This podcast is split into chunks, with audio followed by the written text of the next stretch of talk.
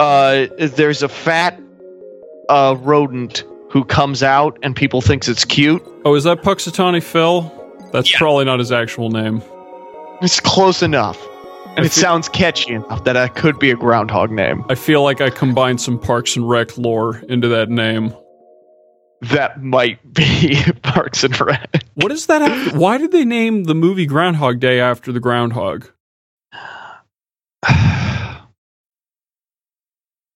Don't know. Because it because it has nothing to do with winter being longer. It the only connection is they go out there to cover Groundhog Day. Oh, that's right. So I guess they just named it after that. Yeah, I'm sure there's something important. Did you update Skype this time? Yeah, it updated Skype, uh, and I think your negative vibes against uh, Windows 10 are causing my PC problems. They are emanating. My Because I've I've had more crashes trying to Skype with you than ever. My PC never crashes until I try to Skype in, which is sad because Skype is a Windows program. my PC still thinks it's five hours in the future right now. And I have checked the time zones and I have everything set to automatic. It knows where I live. It got the street right, which is better than Apple can do for whatever reason. Apple, for whatever reason, can't figure out where my laptop's located. Windows can do that. Uh, that's having no bearing on its ability to tell what time it is. Um, and that's annoying. But uh, thankfully, that's not going to stop us for the third time. Hey, Jacob, it's November 19th, 2016. And um, feels a little bit like deja vu, or it would if we weren't uh, doing this again, again, again. But uh, well, you know, sometimes programs have to update, things get pushed back. yeah, no, it's. Uh, speaking of getting pushed back, it is. And we're going to try to make this sound as exasperated and genuine as it was the first three times we said it. Uh, November is getting pretty close to being over. Oh, sh- actually, you know what? Maybe that's why it keeps breaking. We should probably just skip the November things. November's almost over, and that sucks. And we got a bunch of stuff to do. I, I think I think that may be our problem. I think That- Skype was tripping on that. Yeah, it could be it could be worried that we're getting too close to Thanksgiving, but saying it's already over and it doesn't want us to forget that there's something else going on Thanksgiving. It doesn't want us to skip straight to Christmas. Yeah, So it keeps crashing on us. that's been a sentiment I've been seeing going around a lot recently in a way that I don't ever remember. Like everybody always complains about Christmas taking more and more of the year up. This is one of the first years I've seen a bunch of people rebel almost actively against the usurpation of Thanksgiving into Christmas. Now that you say that, I can't say that I've seen much of any Christmas stuff, despite it being more than halfway through November. Um, there is a snowman on a cul-de-sac very near my house. So it is in full swing over here. Um, Jacob, we're here to do a very short machination log, which will hopefully be the beginning of a bunch of short machination logs. Um, because I it's hard to coordinate a bunch of people together to do talk about a thing because someone has to pick a topic, and that's almost always me, and then someone has to get people together, which is pretty much always me. Basically, this is this is a lot of work I don't want to have to do. So instead. I'm going to go with a different format, or at least I'm going to try, because I've technically tried to do this twice and I never actually like published any of it. But here's the general gist. Five to 10 minute podcasts, maybe 15 if you get, if we get a long winded topic, or if I just realize that I need 15 minutes to talk about something. Um, in a phone call type format like this, one on one, or if more people happen to show up, we'll do a few more. But the, the general gist is it's short and it's once a day so that I have the ability to like track along with things. And I'll put them out weekly so that I don't have to publish them every single day and so that you don't have to refresh your RSS feed. It'll basically be like NPR except listenable. Um, which, shut up, phone. Um, I was in my car. Seeing I get to have these bantery, stupid conversations now. This is going to be way better now. It's going to dramatically reduce the quality of the podcast while dramatically increasing my general comfort level with producing it. And that format's actually not going to change. Um, I tried to do the daily log for the last seven or so days, and I ended up with about 10 hours of podcast material, which was so hard to edit down to 5 or 15 minutes a day uh, that it ended up completely consuming any benefit from publishing the thing separately. So, uh, this is hopefully going to be the last time I have this great idea to do a weekly version of the daily log. And of course, I'll end up publishing all of the individual podcasts from those days over the next handful of days. Apologies for the break in service. But, uh, Jacob, do you listen to NPR ever? Um, back when I was a child. Okay. It and feels- then I stopped when I stopped listening to the radio. It, I have never gone to NPR throughout my podcast rotation. It just hasn't, it hasn't come up on the feed yet. Um, I can't. I can't do it. I was in the car the other day. I don't remember why.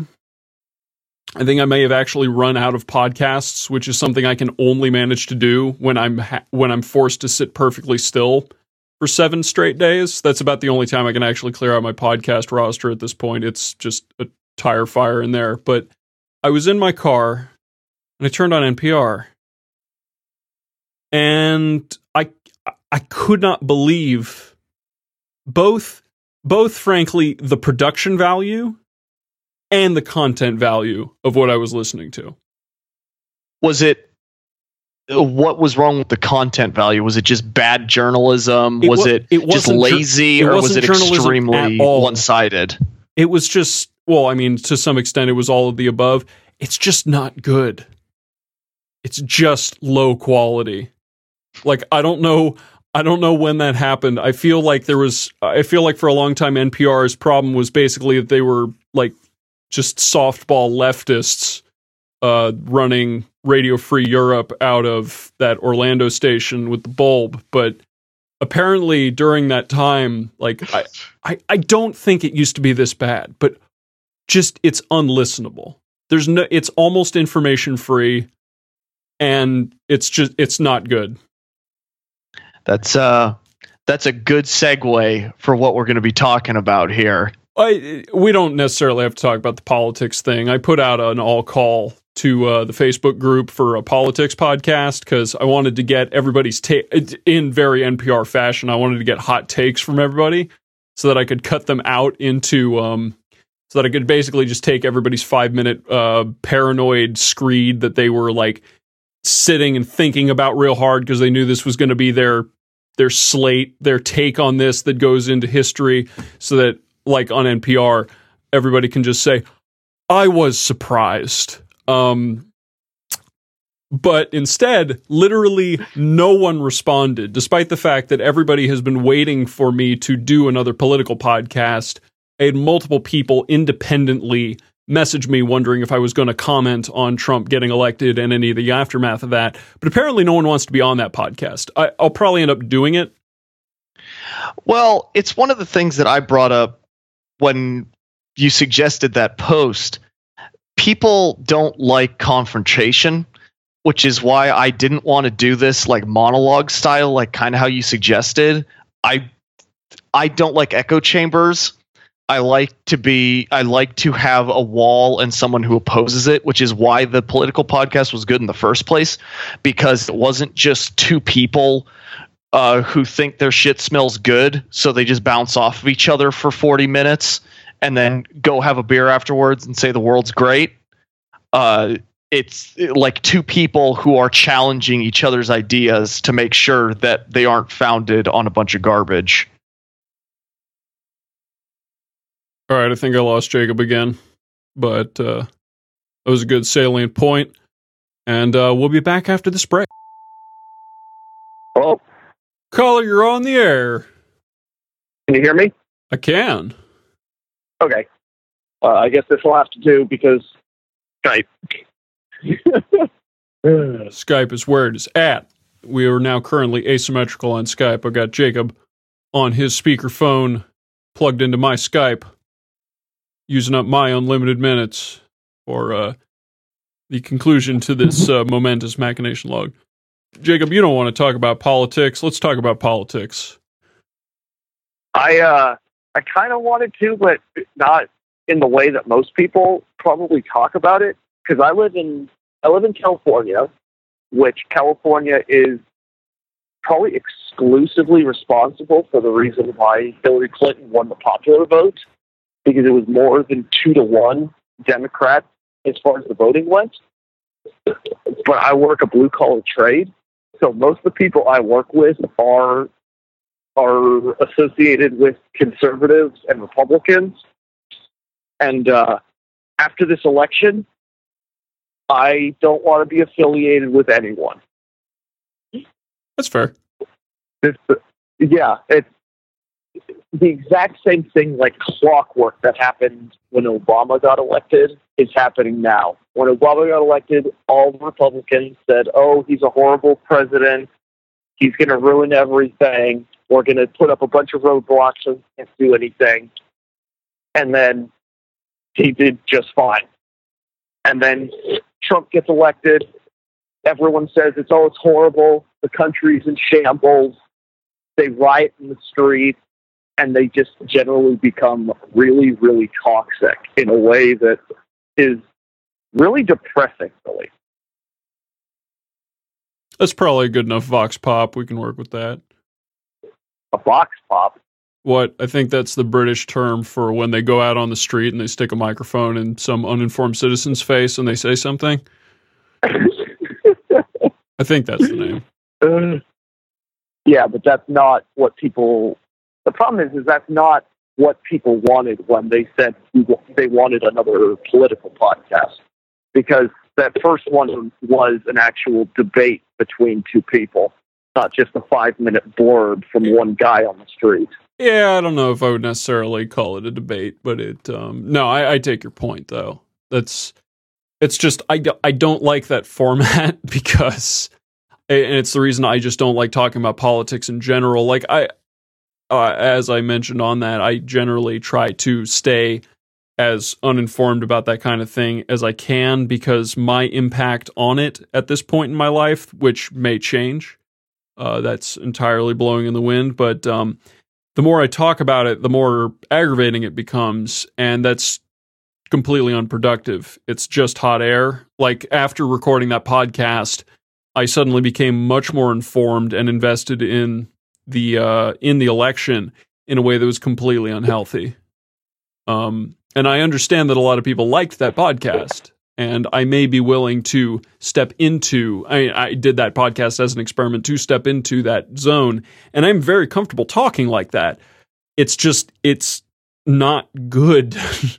like if I'm not like it, there's the payout on it is just not it's just not there. Um, it's too crass and it's too partisan. It's a really dark. It's a really really dark road to go down. It just sucks.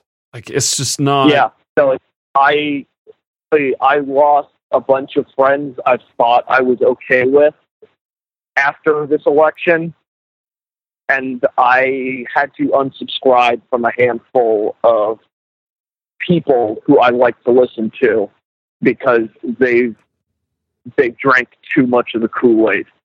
They're just too far gone, which is a little sad because it was one of the gripes that I got into with someone on Facebook was the idea of he doesn't share my opinion, so I'm going to delete him as a friend. That way I don't have to engage with him anymore, which just creates an echo chamber all it does is make it so that all you have to do is go to iamright.com and you think everything is just dandy because you tailor your friends to your opinion, which is such a lame way to go through life.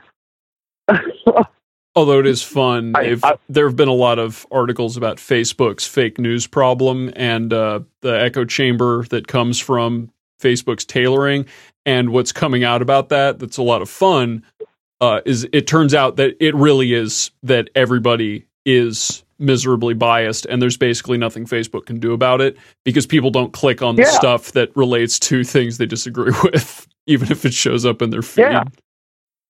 No, it's it's it's like uh, the day after the election I had a ton of people posting stuff that said uh, like oh Hillary lost because 14,000 people voted for Harambe. Really? The U.S. Census Bureau doesn't have that information. How did you come up with that? and then, like places like CNN were posting stuff like uh, Gary Johnson stole enough votes that Hillary didn't win, which is ridiculous. A libertarian's entire ideology is I don't want government at all. How would someone vote for Gary Johnson if they would have considered voting for Hillary Clinton? It was just like this barrage of everyone just spouting the dumbest things they could possibly say. It was it was truly a spectacle. My Facebook feed was miles of angry people saying complete nonsense. yeah, the only thing that I've seen fit to say in the aftermath so far, I said on the night of the election, and it's still basically all that I've wanted to say about it publicly. It was I just I did a one word response. I just said arrogance because it just I and it still more or less sums up my feelings about most of what's going on, even right now, let alone back when the election was happening. There's yeah, I, and I, I don't want to sit here and navel gaze about it or attempt to pretend like I'm above it. I would absolutely be down in the trenches if I were to engage with it, but I try to do what I can not to. Yeah, I mean, I I would say I don't engage with it. I engage with it, uh, but I I am extremely open minded about it because I don't like I don't like cults. I don't like religion. I don't like the two party system. So when people get entrenched, I don't want to be associated with them. So I listen to everyone's opinion and then make my like like make my view based on whoever made the best argument. So like if like I could really believe in something and then next week if someone says otherwise and it makes sense to me, I've snitched. Like I have no investment whatsoever to it. So I I'm never too upset about it because it's an opinion. People evolve. You don't have to be the same person you are now as you were uh, like five years ago. well, that was fun. Um, are you doing anything? Are you doing anything else, Jacob, on the horizon? Well, the horizon is whatever. But this week, I did get to go to a secret location in downtown LA and learn how to work on ice cream machines. And how you dial them in is by taste and consistency. So over the course of three days, I did eat what felt like my body weight in ice cream. So, well, that's good. I've I, I've I've heard that HVAC's been really good for your general physique anyway, so I'm sure that helped a lot.